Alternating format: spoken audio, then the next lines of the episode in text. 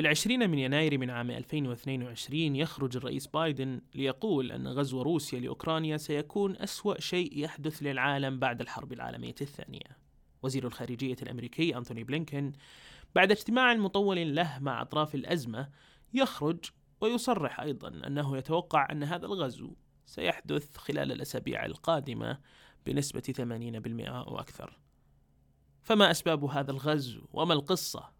كل ذلك ستعرفونه معي. أنا فهد بن تركي في بودكاست لتؤنس منفاك.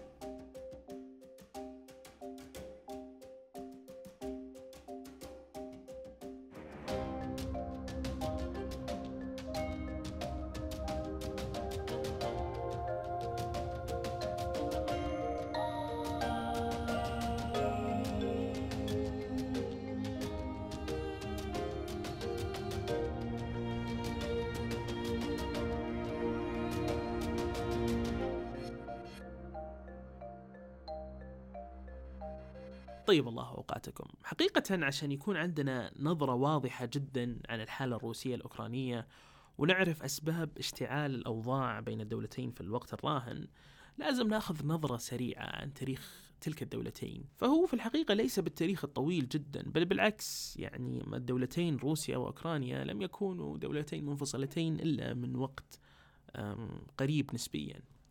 فبعد انهيار الاتحاد السوفيتي في 1991 أوكرانيا أصبحت دولة مستقلة كغيرها من الدول التي استقلت بعد حل الدولة السوفيتية والابتعاد عن سيطرة موسكو دول مثل جورجيا، إستونيا، لاتفيا، بيلاروس وغيرهم أصبحوا دول ذات سيادة بشكل مستقل تام، ولكن أوكرانيا بشكل نقدر نقول أكثر من غيرها. بدأت تعاني من تدخلات موسكو، ومن أكثر التدخلات وأكبرها خلال العشر سنوات الماضية كان السيطرة على شبه جزيرة القرم في 2014 ومن النقاط الهامة جدا لازم نعرفها أيضا عن أوكرانيا هي الحالة الثقافية أو نقدر نقول الحالة الجيوسياسية العامة في هذه الدولة وتاريخها كأرض سوفيتية سابقة. الأغلبية العظمى من الأوكرانيين الذين يعيشون في وسط وغرب أوكرانيا يتحدثون اللغة الأوكرانية. ولكن حين تتجه جنوبا أو شرقا باتجاه الحدود الروسية ستجد أن الأغلبية يتحدثون الروسية ولديهم روابط قوية لهويتهم السوفيتية السابقة وهذا بالتأكيد كان نقطة هامة للاتحاد السوفيتي آنذاك بسبب وجود الثقافة واللغة الروسية أمام الأوكرانيين وتوغلها في حياتهم اليومية. وهذا التوغل الثقافي السوفيتي أو الروسي في أوكرانيا هو نقطة من نقاط انطلاق تأجج الصراع ما بين الدولتين واللي سنراها بشكل أوضح فيما بعد. وأيضا كان هناك توغل على الصعيد العسكري. فكما نعرف خلال الحرب الباردة استطاع الاتحاد السوفيتي بناء ترسانة نووية ضخمة جدا متوزعة على جميع أنحاء أراضي الاتحاد. جزء من هذه الصواريخ النووية تم تخزينه في أوكرانيا. هذه الأسلحة استمرت متواجدة في أوكرانيا حتى بعد الاستقلال في 1991 ولكن في 1995 أوكرانيا أعطت تلك الأسلحة النووية لروسيا مقابل وعد.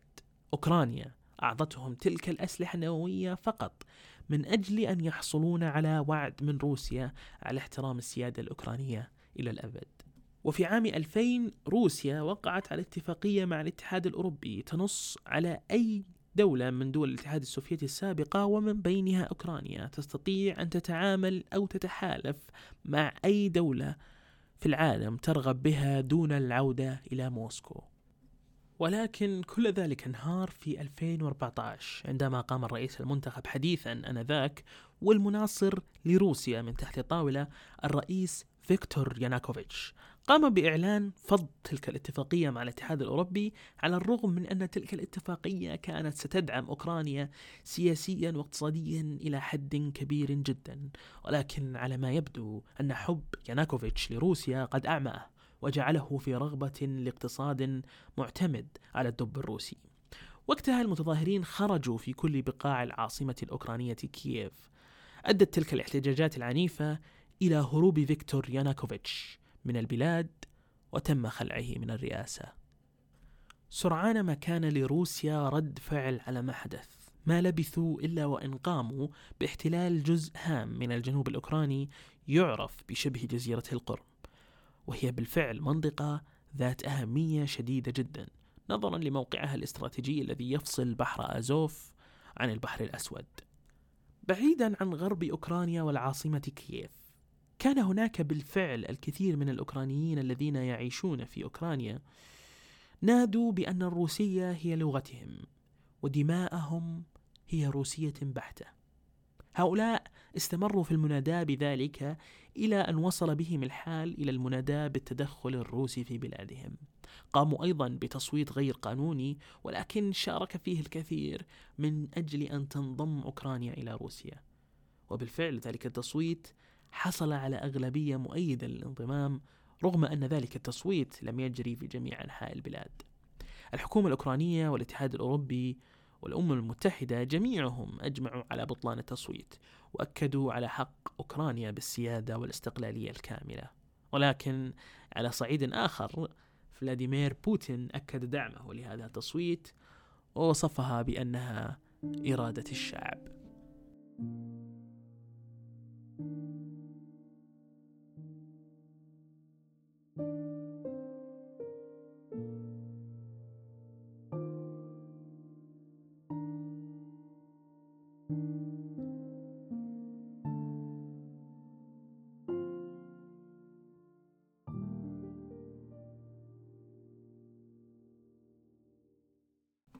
لو تتذكرون قلنا أن روسيا استطاعت فرض سيطرتها العسكرية على شبه جزيرة القرم وأصبحت قادرة على التحكم بالمضيق الذي يفصل بحر آزوف عن البحر الأسود. فوق هذا المضيق قاموا ببناء جسر يصل روسيا بشبه جزيرة القرم. ورغم أن الأراضي الآن أصبحت روسية بالكامل إلا أن هناك اتفاقية بين روسيا وأوكرانيا موثقة من الأمم المتحدة تاريخها كان في 2003 تمنح الحق لأوكرانيا لاستخدام المياه والدخول والخروج إلى بحر آزوف متى ما شاءت. ولكن في نوفمبر من العام 2018 أرسلت أوكرانيا قاربين من أحد المدن الأوكرانية التي تدعى أوبينا باتجاه المضيق الذي يفصل بحر أوزوف عن البحر الأسود قاصدين الدخول إلى بحر أوزوف. وأول ما وصلوا الأوكرانيين إلى المضيق أعلنت روسيا بشكل سريع أن أوكرانيا قامت بتخطي الحدود والدخول إلى مياه غير مسموح لأي جهة خارجية بدخولها. متجاهلين الاتفاقية المبرمة في 2003 فقامت السفن الأوكرانية بتغيير الاتجاه والعودة أو كما نقول ديوروا وقالوا ما نبي إلا الستر. ولكن وهم توهم مسكين طريق العودة وجدوا مجموعة من السفن الروسية خلفهم.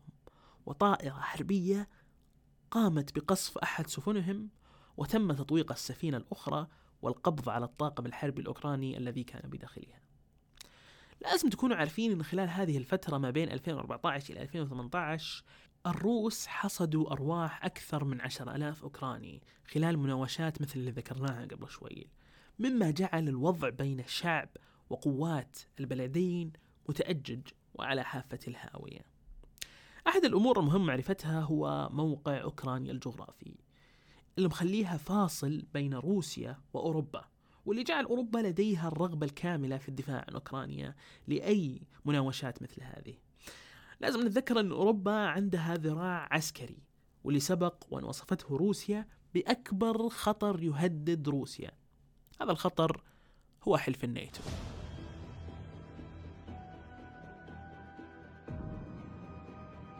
حلف الناتو هو قوة عسكرية جبارة تتألف من أكثر من دولة أغلبها أوروبية ولكن على رأسهم أمريكا.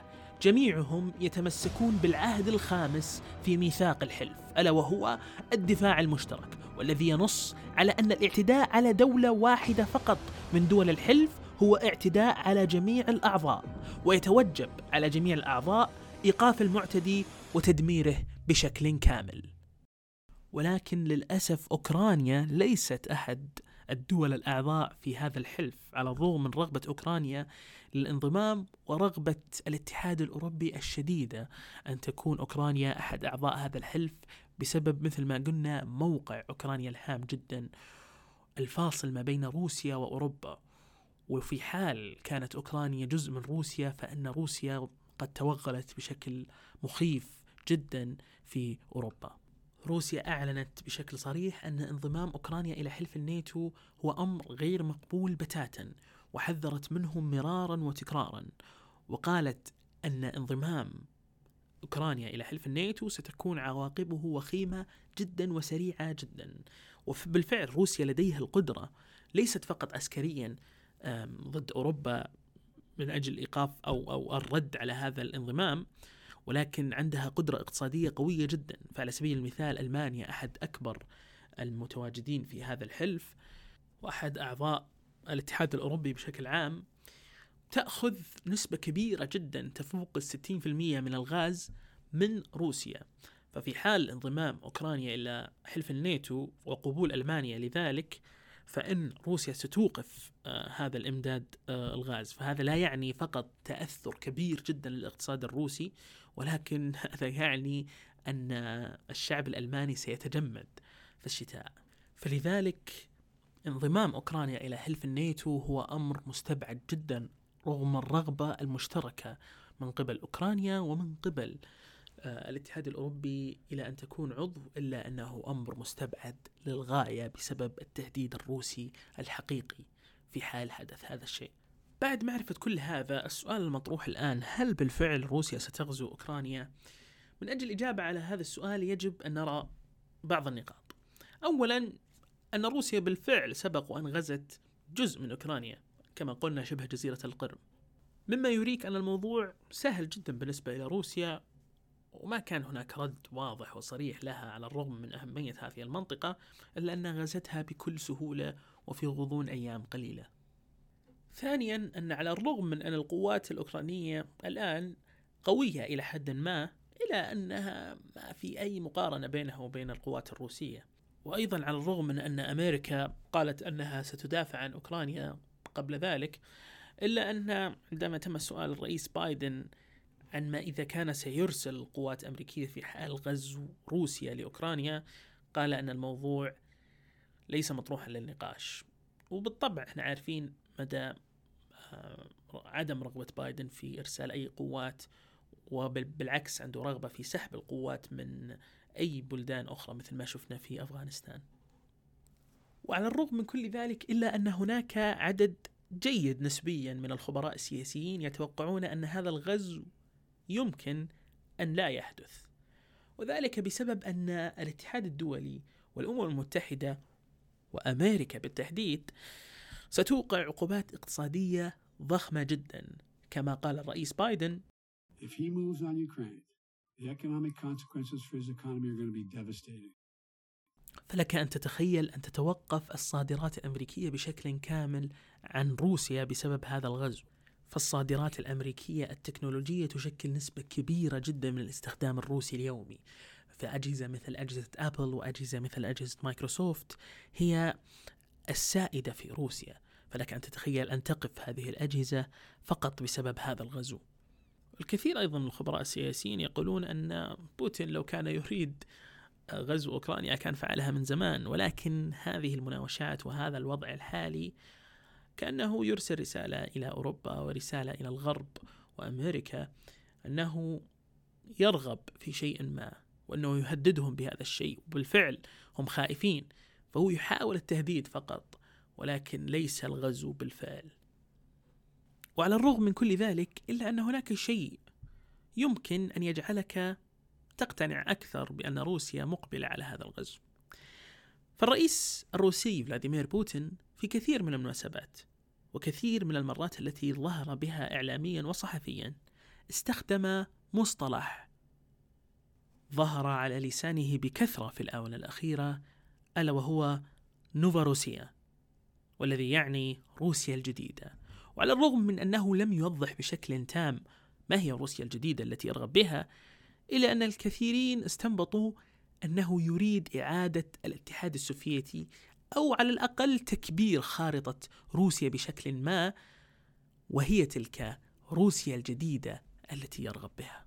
وهناك بعض التقارير المسربة تقول أن فلاديمير بوتين يعاني من مرض ما قد يجعله يفارق الحياة في وقت أسرع. فهذا المرض جعله يفكر بشكل أكبر بأن يضع بصمته في التاريخ الروسي إلى الأبد وهو عن طريق تكبير خارطة هذه الأمة والعودة إلى أمجاد الاتحاد السوفيتي عن طريقه هو شخصيا. مما يجعلك تفكر أكثر وأكثر بأن الغزو قد يحدث. جزيل الشكر لكم على استماعكم الكريم لهذه الحلقة ونلقاكم بإذن الله في حلقات أخرى من بودكاست لتؤنس منفعك.